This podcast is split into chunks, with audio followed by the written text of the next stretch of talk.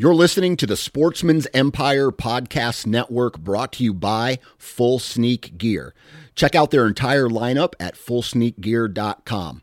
Also be sure to check out our entire stable of podcasts at sportsmansempire.com. New from Moultrie Mobile, the Feed Hub offers first-of-its-kind cellular connection and control for nearly any spin cast feeder on the market. When used with the Moultrie Mobile app, you can monitor feed and battery levels, run feeders on demand, receive alerts when feeders are clogged, and remotely adjust feeding times. The Feed Hub is ideal for anyone who maintains feeders. Remove the guesswork and save time by planning feeder maintenance before you drive to your hunting property. For more information, visit MoultrieMobile.com. You're listening to the Sportsman's Nation Podcast Network, brought to you by Go Wild. Go Wild is the fastest growing social media platform for outdoor enthusiasts. If you love to hunt, fish, camp, hike, this is the community for you. Go to the Google Play Store or wherever you download your apps and download the Go Wild app and get started today. And for more information, you can visit timetogowild.com. Let's get outside. It's time to go wild. Welcome to the For the Love of the Land podcast. We're your hosts, Adam Keith and Matt Dye. Each week, we're interviewing guests from across America. They all have one thing in common. They all are tied to the land. So if you're like us and you love all things land, welcome home. All right, guys. This is Adam with another For the Love of the Land podcast. I am here at one of my favorite places in the world, and I'm sitting down, and we're going to talk some old school agriculture and talk about some of the stuff that occurred over the past whenever. I've got my grandpa here who worked with MFA, Missouri Farmers Association, correct? From when did you start? 52 to 92. 52 to 92. So long time with MFA. Yeah. And I'm sure you saw some changes occur over those years. A lot of changes. What was the when you started in 52, what were you doing? Working at the warehouse, handling 100 pounds of feed. So basically, at that point, how did the feed come to the warehouse? In a boxcar. Came on the railroad. Yeah. And you unloaded it and then put it into trucks or wherever. Yeah. Put it in the warehouse, load out trucks from the warehouse. So back in those days, 52, and when you say feed, we're talking kind of the molasses, sweet feed type stuff, yeah, mix of corn and other things, right? Oh. What was the price per bag back then? Oh, probably $3 maybe. I'm not sure. Long time ago. Yeah. What was it? So 1952, how much were people really feeding hay? Like, what kind of hay equipment was there? Were people really cutting a lot of hay? In 52, we had that terrible drought. Yep. 52 and 3, and we imported hay from everywhere. We had people out buying hay in Kansas and, well, even as far away as Canada. Okay. And they'd bring it in. We had cars backed up everywhere with hay in them. Mm. Farmers come in, pickups and everything. Was there hay, at that point, was there hay bales or was it hay stacks? They baled in. Okay, they did bale it. Yeah. Round or square? Square. Okay.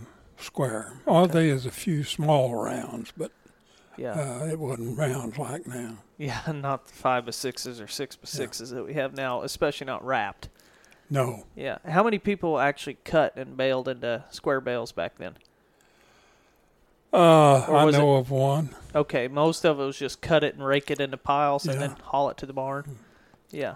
I raked some and had a neighbor had a baler, had some baled, but most of it we stacked, either stacked or put loose in a barn loft.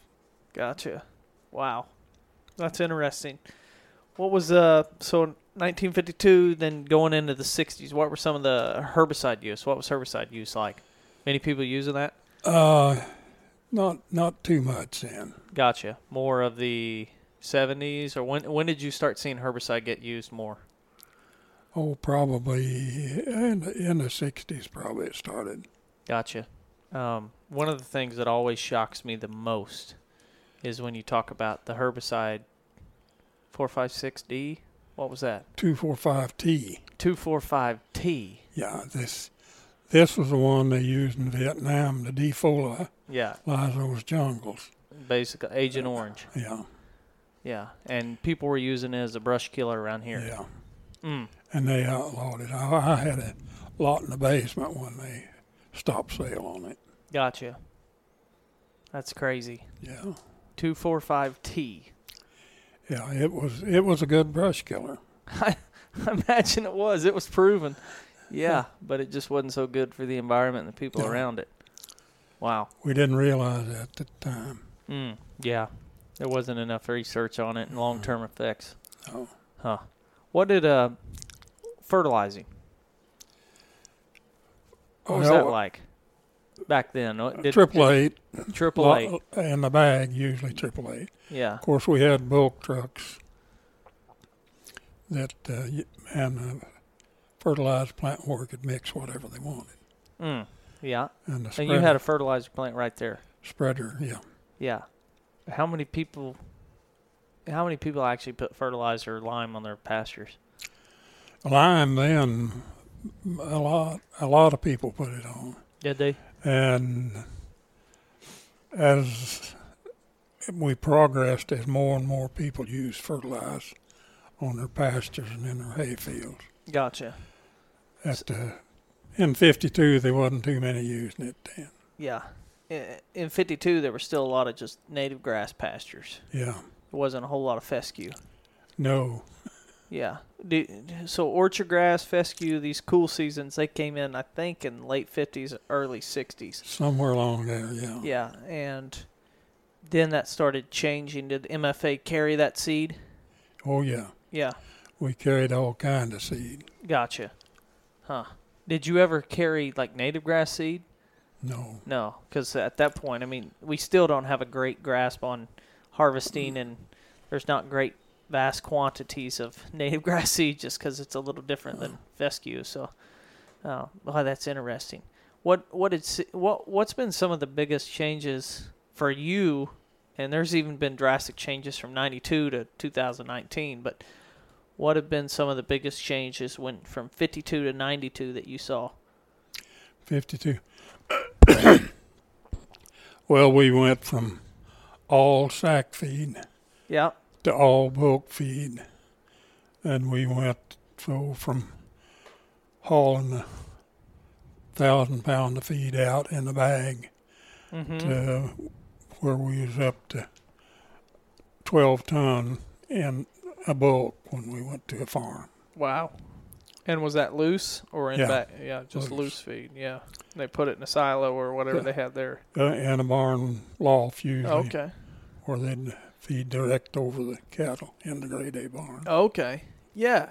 I've been in several barns in the last 3 months where you'll go into the barn and you can tell like there's still old tools and stuff on the barn or on the in like the workroom where you're like that's been there for 40 years. Yeah.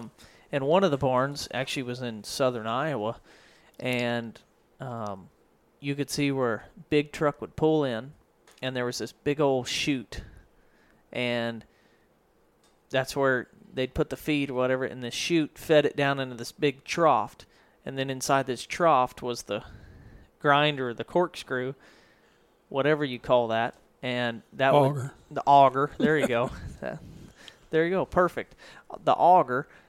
Which would then feed it out. The whole side of this barn was just, it had these little drops where it'd go down into the trays. Slanted floors, concrete floors, and how many barns do you see set up like that now? You know, there isn't many dairy barns left in this area now. No. When I retired, dairying was a big deal around here. Yeah. Right now, there isn't many dairies. No, I think in 92 or in the 90s, Wright County, which is where your MFA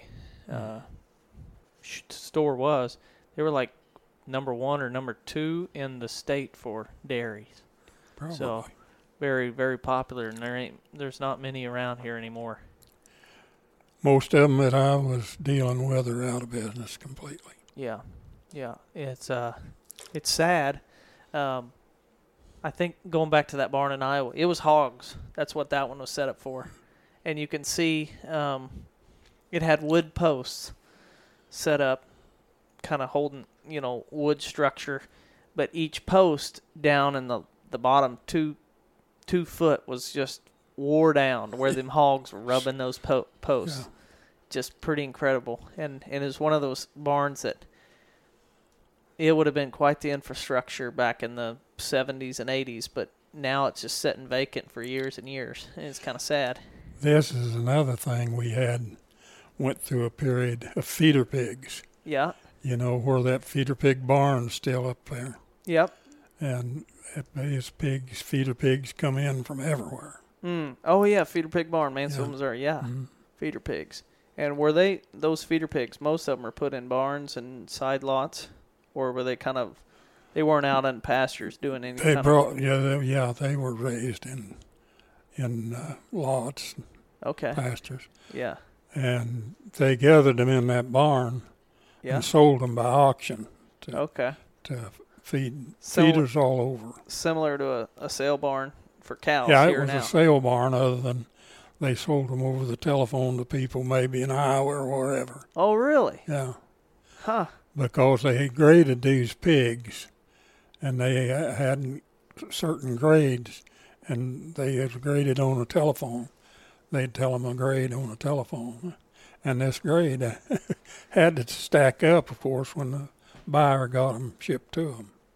That's crazy. But they would be trucks backed up to the top of that hill with feeder pigs on Feeder Pig Day down there. Wow. And they'd ship them anywhere in the country, basically, where the buyers were. Yeah. Wow. How were cows sold back in the 50s and 60s? Still sale barn, or how did they? I can't imagine they were sold the same way. The what? Oh, the cows. Yeah. No, they sold them on site. Okay. They'd run them into a sale barn where they could see them. Okay. Either by head or feeder cow or feeder stock a lot of times by weight. Yeah. Yeah. But dairy cattle be sold by head. Mm. That's crazy. What about, so with MFA, back in those days, explain to me how that store was owned, because I think there was a difference in why it's owned now. Oh, yeah, it was farmer owned when I was managing it. Why? It was farm owned when I sold out to the corporate company. Yeah. When I sold out to the MFA corporate in North Missouri, why we had when we sold to these farmers, whatever our profits were at the end of the year was divided into dividends to each farmer. Okay. And of course, we had a retained saving. Yeah. We'd send out so much by letter, by check, and then the rest by retained saving. And when I sold out to MFA, we retired all the retained savings that I put out to farmers. Mm. And some of it is a pretty good check. I bet. So it truly was kind of like just a co-op where everybody had money in the pot, and then however much that company made, then it got spit out. According to the profits. Volume of business that they did with you. That's interesting. Huh. You don't see many farmers' operations running like that anymore, I don't think. No. I can't imagine. No, this one down here at Ava, I've run it too for quite a while. Yeah. And it's all entirely different looking place now. Yeah. And actually the MFA in Mansfield, the one you ran for years and years, is no longer. Yeah, they closed it. Shut it down in early 2000s. Yeah. Pretty sad. Yeah. I think it's interesting whenever you look at the way it operated right next to the railroad. Bring the feed in on the truck, could just load it all or take it off the railroad. Load it on truck. Load it on truck. Well, we had the mill down there. We'd bring our corn in on rail, on our pellets and rail, and we'd grind the corn there and had molasses and stuff we'd mix right there. Yeah. On the scales. Yeah. Hmm. And, you know, one thing about the MFA as a kid, because you were still, I was born in 87, so the first 5 years of my life, you said till 94 though, right? 92. 92. So the first 5 years of my life, you were still running it. Oh, yeah. I got pictures of you running around in there when I retired. Still to this day, yeah. If I go in a feed store and I smell that, it takes me right back because there's a very distinct smell with those MFAs or any kind of feed store. So was there anybody doing, when they were planting corn and crops around here, was there much of that? Oh, quite a bit. Darryl was out on. Darryl Sparling had a big cornfield out there. And compare that to today. Do you think you saw more corn in 92 than 2019? Oh, yeah, I think so. There was more corn back then? Yeah, I think so. Just because most people were trying to fatten cows on silage. And yeah, a lot of them planted it for silage. Yeah. And so probably a lot more corn, and now probably not in the major fields or huge fields of corn, but there were still like 15-acre patches or 10-acre patches of corn. Huh. What about milo? They used it for silage. Okay. So I'm asking these questions because our listeners come from all over the U.S., and it may seem like, oh, why are you asking about corn or milo? Because everybody's been planting that around here for years and years. We're in an area where there's not many crops now, mostly pastures. We weren't really a crop back then. But people still planted it for feeding cows. Yeah, but, you know, as far as thrashing, like they did with milo, we didn't. No one raised it. No one for really grain. Yeah, yeah. They just chopped it for silage. Yeah, I can remember quail hunting a couple of milo fields north of Mansfield. You remember that? Yeah. Yep. Out by what was that lake? Cook Lake, I think. Lake Cook or something like that. Yeah. Quail hunted the old milo fields. Was there any no-till drilling? Do you remember the first time you ever saw a no-till drill? I don't think I've even saw one yet. Yeah. You've been out of the game since 92. There's a few of them around now, but and I asked that because I didn't figure you ever got in on the no-till drill chance. Back in 92, people were still plowing and disking harrowing, and that was how you planted the crops. Yep. And so definitely come from the background of that was the way you had to do it. And now with no-till drills and corn planters, people are going away from that, and there's no tillage, which is we're finding is drastically helping the soil quality and water quality and erosion problems. But and we wouldn't have believed you could have done it. No, you wouldn't have. And that's where we're still trying to fight that fight. There's no way you can do that. Yeah, for sure. And we thought we had to have a good seed bed. That's right. Yeah, a good seed bed. So how many guys, like, did you guys sell equipment through MFA? Not tractors or anything. We sold repairs for mowing machines and stuff like that. Yeah, yeah, wow. Man, I going to that, there'd be a lot of people, I'm sure, even today, that aren't on the no-till drill, corn planter, seed planter bandwagon, but more and more people are doing. I can only imagine 92 if you came into Wright County MFA and said, here, this is how you're going to plant your fields. I can't imagine it would have gone over like a lead balloon. No, I don't know when really I first heard of the no-till. Really? That's interesting. Huh. Anything else that you can really think of? Big transitions, big changes happen in the ag world from 52 to 92? Oh, I'm sure if I really think about it. Yeah. I kind of put you on the hot seat because I didn't even tell you we were doing this. I just started pulling out the gear and I put a headset on you. So let's talk ag.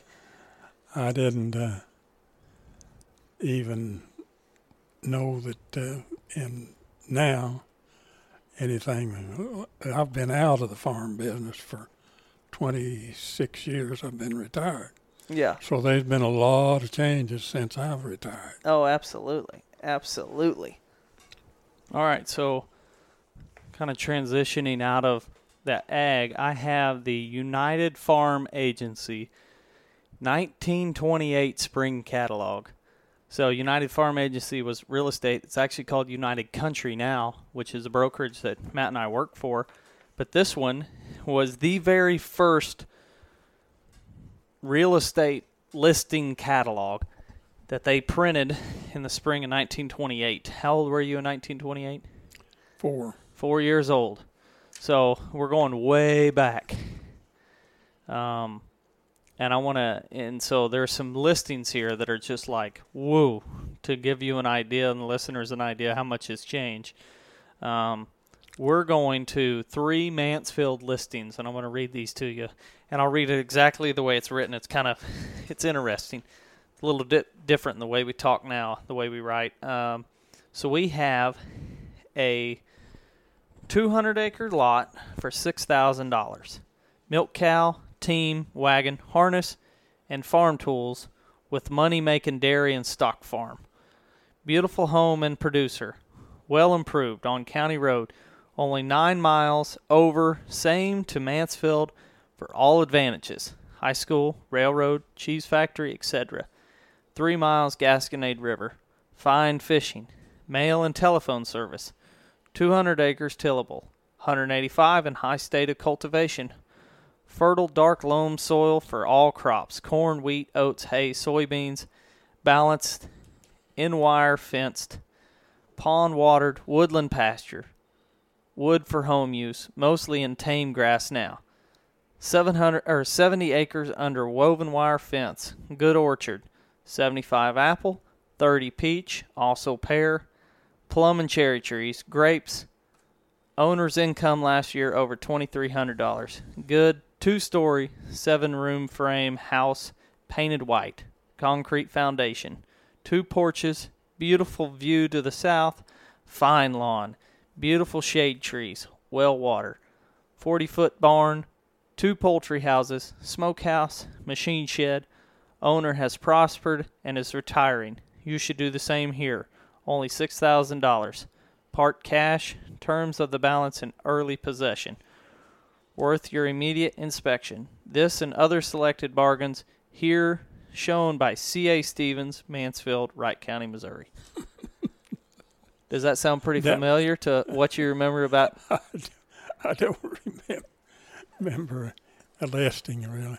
You don't ever remember back in the when you were a kid, people listing the farm and showing? No. So this one, that makeup, you've got a farm that's got cultivation, it's got pasture, it's got peach trees and fruit trees, it's got well water, a smokehouse, machine shop. Does that sound a lot like farms back in those days? 200 acres and made $2,300 one year. Yeah, that's a good income. That was a good income in 1928? Yeah. Wow. So kind of tell me, soybeans, all the crops listed in this were most likely not leaving the farm.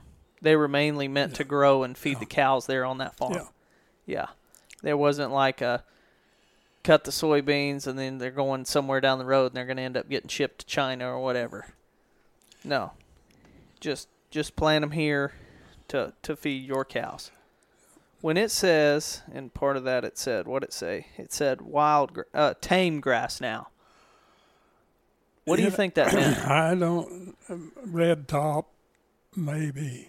Switching over to something not red so. Red top and orchard grass, maybe. Okay. Fescue come in. This was 28, so it's still years from fescue. They wasn't a whole lot of tame grass then. Yeah, and when they said tame, basically they were meaning a non-native kind of a cool season coming in, right? Yeah. Probably. I would assume so, based on, because everybody always called wild grass, or they called native grasses wild grass, right? That's mostly pasture. Yeah, and so that's what I'm assuming. When it said woodland pasture, I'm guessing a mix of trees and grass. Yeah. Yeah, kind of the woodland setting that was so prosperous to the quail. Yeah. Yeah. I'm just blown away reading this. I'll read another one to you. What about the cherry trees, fruit trees?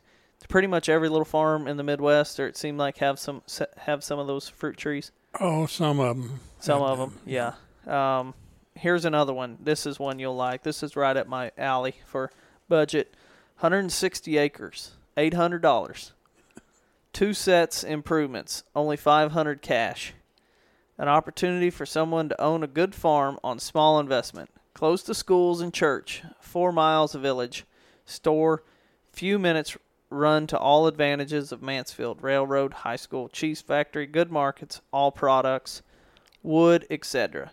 80 acres of good tillable land, 40 acres in cultivation, balanced and fenced, spring watered, woodland pasture, estimated 5,000 cords wood and 100,000 feet saw timber, 2 mills, 2 miles to the mill, some apple and peach trees, 2 log cabins, oak shaded, spring water, fine view, river in sight, 2 small barns, hen house and smokehouse. Owner too old to handle any longer. Makes quick sale price $800 or $500 cash. Terms on balance to suit and immediate possession. This and other selected bargains here shown by C.A. Lewis or C.A. Stevens, Mansfield, Wright County, Missouri. What do you think about that? That's a good buy, wasn't it? It was a real good buy. Don't you wish you would have bought all that back in the day? Yeah, but no one had any money.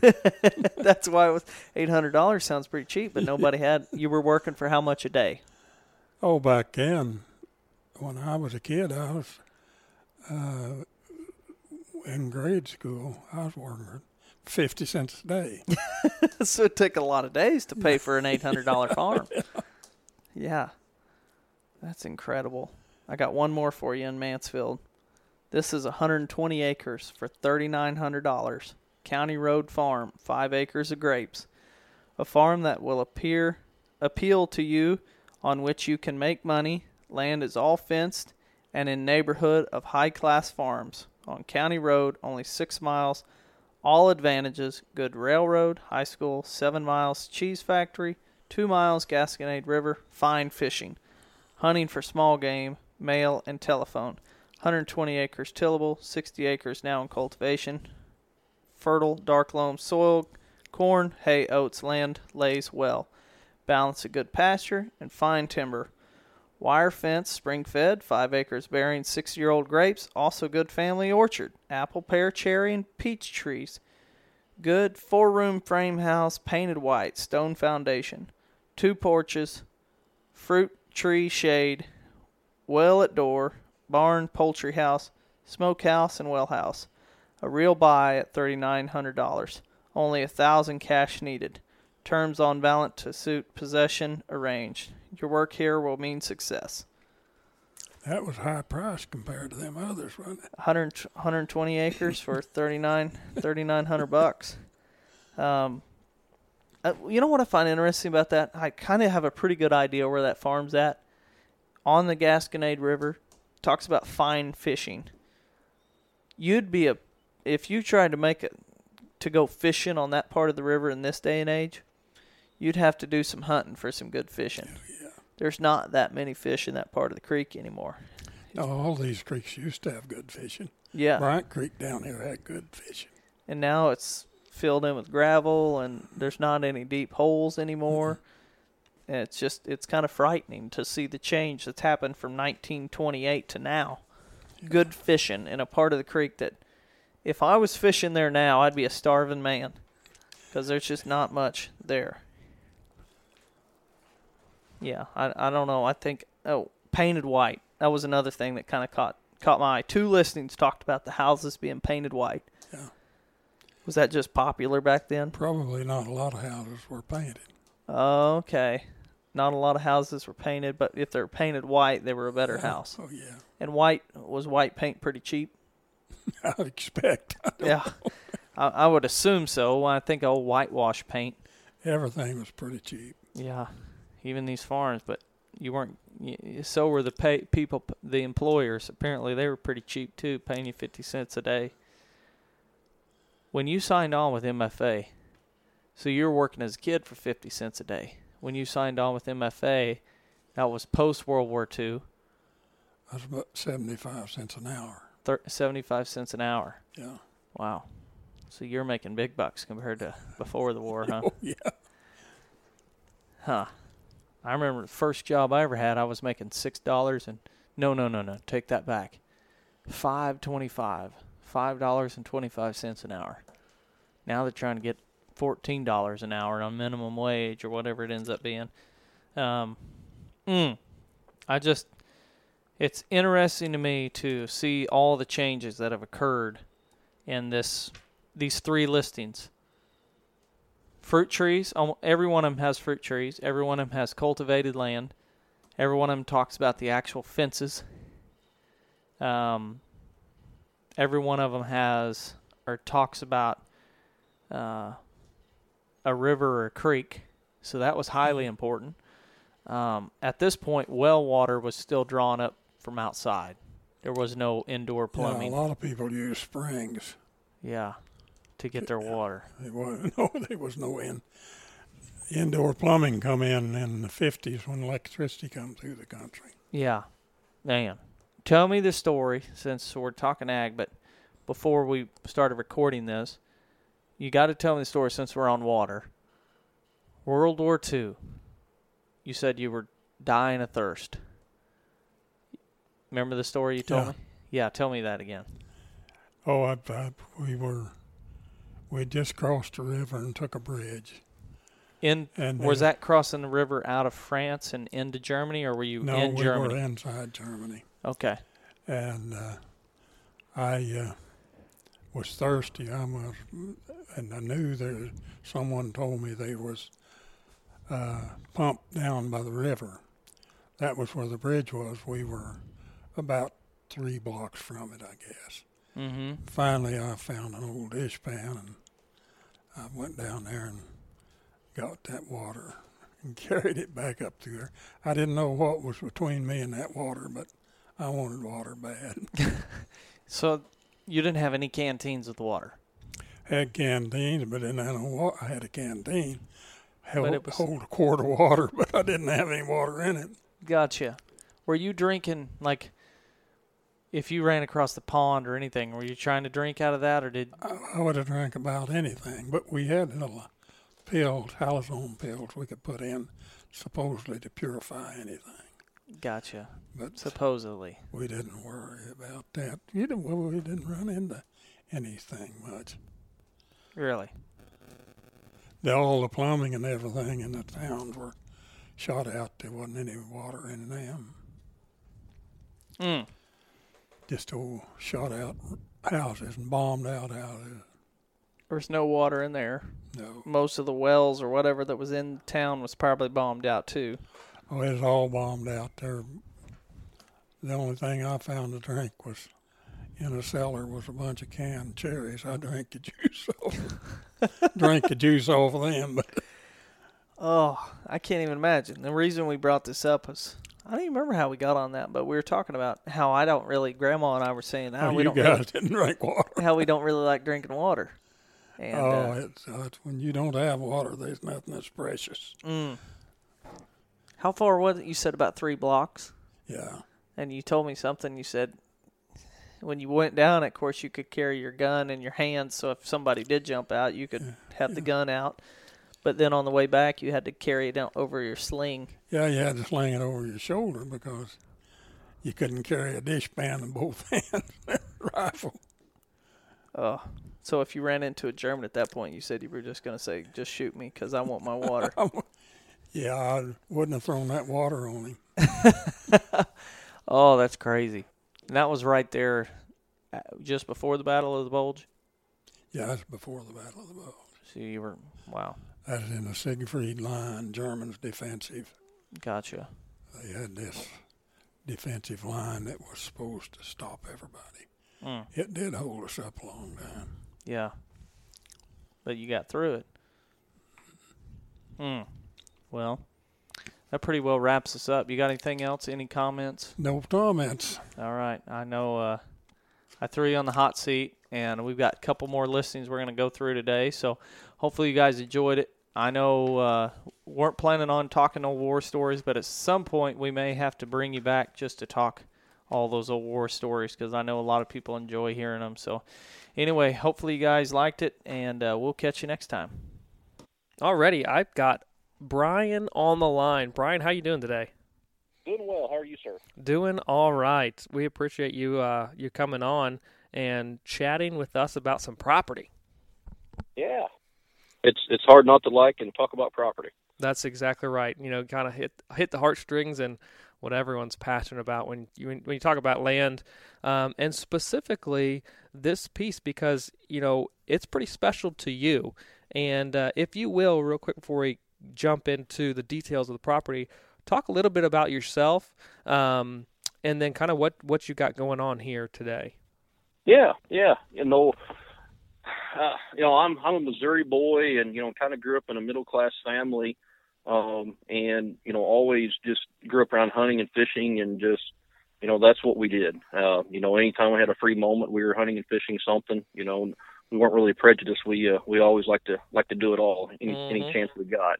But long story short is that, you know, land has always been a real attraction for me. You know, just because you know, my grandpa owned some row crop ground, but as a whole, we just didn't always, you know, never had any hunting property of our own. Always hunted public land, and to be honest with you, I still love hunting public land, partially from the competition, you know, so to speak, but also just because we're pretty blessed, you know, in Missouri where I'm at. You know, we've got quite a bit of really good hunting, you know, good quality public land to hunt. You know, for most things, even for deer, at least prior to the Orange Army coming out during gun season. You know, yeah.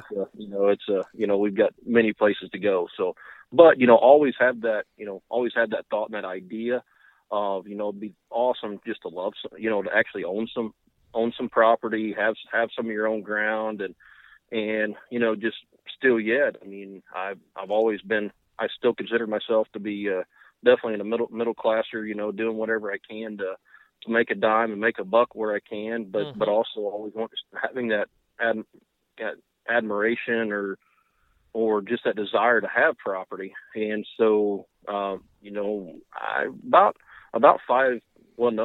let me back up. About 13 years ago, we bought our first piece of property. My wife and I did, which we still have today, which is one that we probably won't ever sell. It's called Landon's Duck Pit. It's just kind of a special place. It's kind of near where my wife grew up, and I developed it into a wetland. Awesome. You know, but then, you know, about 5 years ago, we bought another piece of property, which was close to our home where we're at in Wayne County, just on the eastern edge of the Ozarks. And we bought 60 acres, just a, you know, small parcel there. And the whole intention there was to buy it as an investment, right. You know, with the standpoint of, you know, because I grew up, you know, my dad had a construction company, and growing up, we'd build houses, and every few years we'd sell that house and, you know, build another one. And the whole purpose behind that was to essentially get mom and dad out of paying a mortgage payment, sure. And, you know, down the line, and, you know, we could always build up just a little nicer home each time. And so I kind of had that same concept and philosophy in thinking about land, you know, using kind of spinning off what my dad did with homes. And I know there's many folks that have done that, either just buying and selling, or, you know, building and selling, whatever the case might be. It's kind of a smart move for many folks, which, you know, land is another major investment, you know, only second to a house mortgage or a home. Absolutely. But so I kind of had that same concept, and so we bought 60 acres, you know, made some improvements, sold it, and then you know, now I've kind of reinvested in a different piece of property. We did that about 3 years ago. It'll be 133 acres down in Carter County. Okay.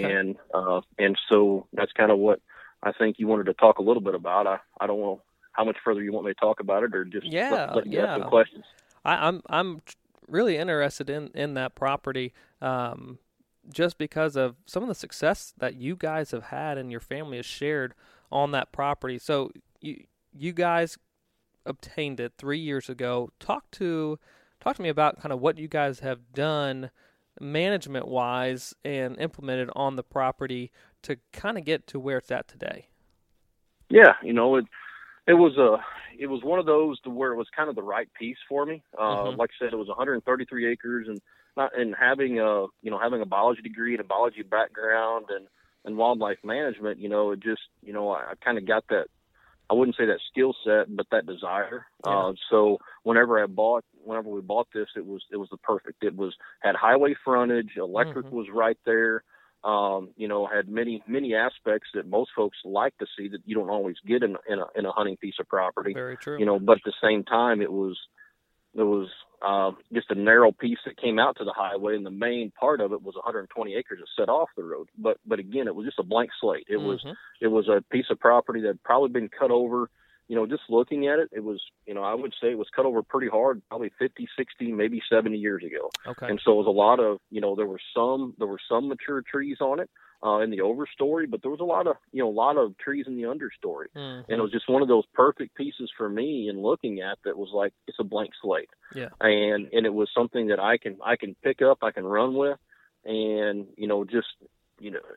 and of course, there's all sorts of ways of evaluating, and we all have different thoughts and opinions on what we're looking for. But for me, it was perfect because it was, being that blank slate, I could walk in there, evaluate the timber, do what I needed to there, but then also I could mold it and make it to what I wanted.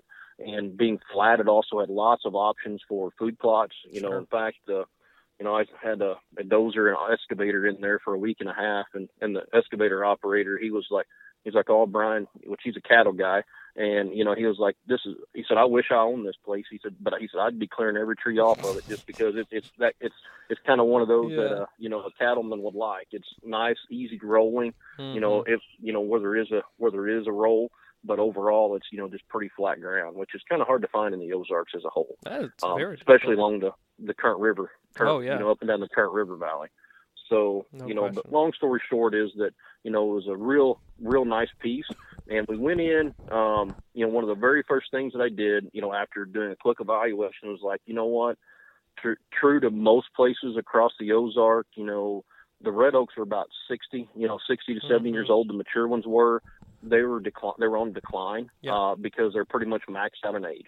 Yep. So I went in, and I wasn't necessarily looking at making money off the timber. Mm-hmm. What I was looking at was actually, number one, it was an improvement because they're going to die within probably 5 to 10 years. Everything was going to be dead. So I was looking at it as let's take them out now, where there's still some value associated with them. Exactly. Well, there's still some value, but also it was going to do a thinning for me. It was something that needed to be done that I didn't have to do. It was less chainsaw work for me. That's exactly right. So went ahead and, we had a thinning done. We used some of the money that we made because we didn't make a bunch, not like a normal timber sale would be on 133 acres, but I knew it wasn't going to be. Right. That wasn't the goal. That wasn't the intention. It wasn't the goal. No, and honestly, it was actually to improve the forest health. Sure. And essentially, what we only harvested were the red oaks. I mean, there were there's only a handful of white oaks that I marked for cutting, but that was just because in those white oak stands where I had a bunch of 14 to 16 inch white oaks that were kind of competing with each other, I'd go ahead and mark one or two of them. Absolutely. Just to help release what was left. It was a large scale TSI project. Exactly. It was a commercial thinning TSI, essentially. Right. And, which I've done, since that time, I've done quite a bit more TSI work, and roughly about half the property. Mm-hmm. And part of that is by design, too. I don't want to – I'm one of those guys to where I may have an idea or a thought that I need to do this over the entire property, but when and where I can, I like to do it in piecemeal, partially because it's easier to bite off. But as you and I know, excuse me, as habitat managers, we want to create as much edge as we can when and where we can, for the hunting, for huntability of the property. And so I kind of look at many of those projects when I'm doing prescribed burning and my TSI work that I implemented on the property. I kind of wanted to align it as much as possible with my deer movement patterns, thinking about predominant winds and things like that. So, and that was the same thing. I utilized that because we developed a road system through the property, just in that road system is to allow, ease of access based upon wind, based upon the wind directions, whether you're hunting the timber or the food plots, because we do have five openings on the property. you know, there's a couple of smallest ones are, you know, about quarter acre in size. You know, one of the smallest ones probably about a quarter acre, a little under, not quite a half acre in size. Mm-hmm. And the rest of them are, you know, are larger than that. And, you know, just because being in the Ozarks, you know, it's kind of, once you develop a food plot or a place for a deer to eat, and once they figure it out, they hone in on it traditionally. So, you know, which is kind of a neat process too, because also got some, I actually have some topsoil there, which is kind of can be a hard thing to find. And so, we've done everything we can too, to help preserve that and promote that, mm-hmm. you know, whether it's the microbes in the soil, you know, promote them, but, you know, using no-till, sure. you know, where we can, just to make sure that we do it right. So that's exactly right. Long-term kind of planning and forecasting for the longevity of the property. That yes. seems like a lot of forethought is put into, you know, what you've been doing work-wise in the timber and then in the wildlife openings there as well. That's awesome to hear. You know, in the couple years of management, and hunting, what kind of success have you guys seen from a hunting aspect on the place? We've seen really good success. You know, there were deer there anyway. It's kind of in a part of the world where it's pretty big country as a whole. Yeah. And so there is hunting pressure around, but it's doesn't have the hunters per square mile that you see in some other locations in Missouri. Right. You know, and in other parts, but you know, so, you know, honestly, deer numbers were pretty decent. We've killed, you know, in 3 years, we've killed 8 deer off the property, okay. 133 acres. That's, you know, me, my dad, my brother, and my son.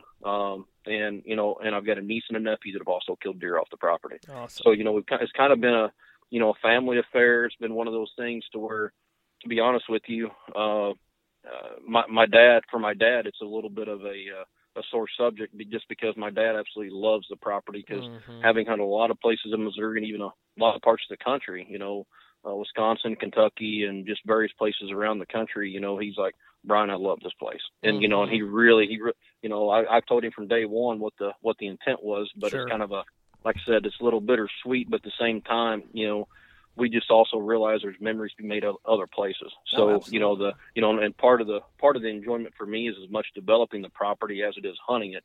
You know, yeah, I want, if somebody else has success, I think that's just as much fun. But yeah, I mean, we've had really good success. Actually, we killed a couple turkeys off the property. Mm-hmm. I've not hunted it super hard for turkeys. I mean, it does have a turkey population and a decent turkey population. Sure. But I didn't want to overhunt it. Because I wanted to develop it more, especially for brood habitat and brood rearing in some locations, and making sure that we didn't pressure or push too much on the turkeys.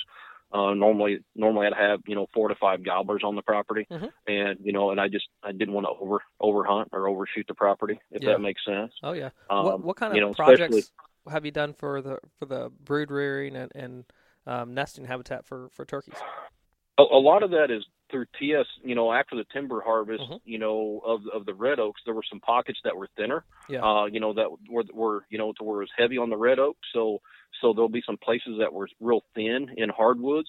So what I did was I kind of stayed to that tradition and managed for the post oak and the white oak that was there, but also made it more of a woodland setting. Mm-hmm. So, you know, came in and, you know, managing for that real early successional habitat. And which is a key component. Then also, of course, you know, got a couple, two of my smaller food plots. I do have clover in, so that's mm-hmm. Really good for bugging in as well. You know, really good bug food clover is. So, you know, those little baby poults can get out there, but also right beside it again, I've got early successional habitat and even some thicker stuff in a couple pockets to where if a hawk or an owl or bobcat or something tries to interfere with the daily bugging episode, you know, then they can have cover quickly pretty close to cover. Yeah, exactly. So, you know, kind of having all that, you know, into one, mm-hmm. but, you know, it's just kind of neat. For me, I would say as much as anything, as I was kind of saying earlier, some of the memories, you mm-hmm. know, one of the, I don't know, I'm kind of I like to ramble sometimes, so I don't know how much time we got. You're but good. You know, one of the neatest things to me was probably one of the most frustrating moments in the beginning that I ever had. Mm-hmm. And I've kind of got it This is, the property's not officially on the market, but it is up for grabs. And, sure. And I kind of put it out there on my Facebook page that, hey, if anybody wants it, they can contact me. But in one of the photos, the one that's getting that got the most likes and, people just loved was one of my daughter. And I better not say the seed company that she was pulling beans out of, because it's I guess technically Stratton's competitor, but long story short was I was riding the tractor. It was one Friday evening right before a rainstorm, picked the kids up from school and daycare. And we ran out to the farm and I was on the tractor drilling beans. And I looked over and my daughter had her, she was all the way up to her shoulders, practically head first in this bag of beans. And I would see her, and she was pulling out of this $80 bag of forage beans and just slinging them.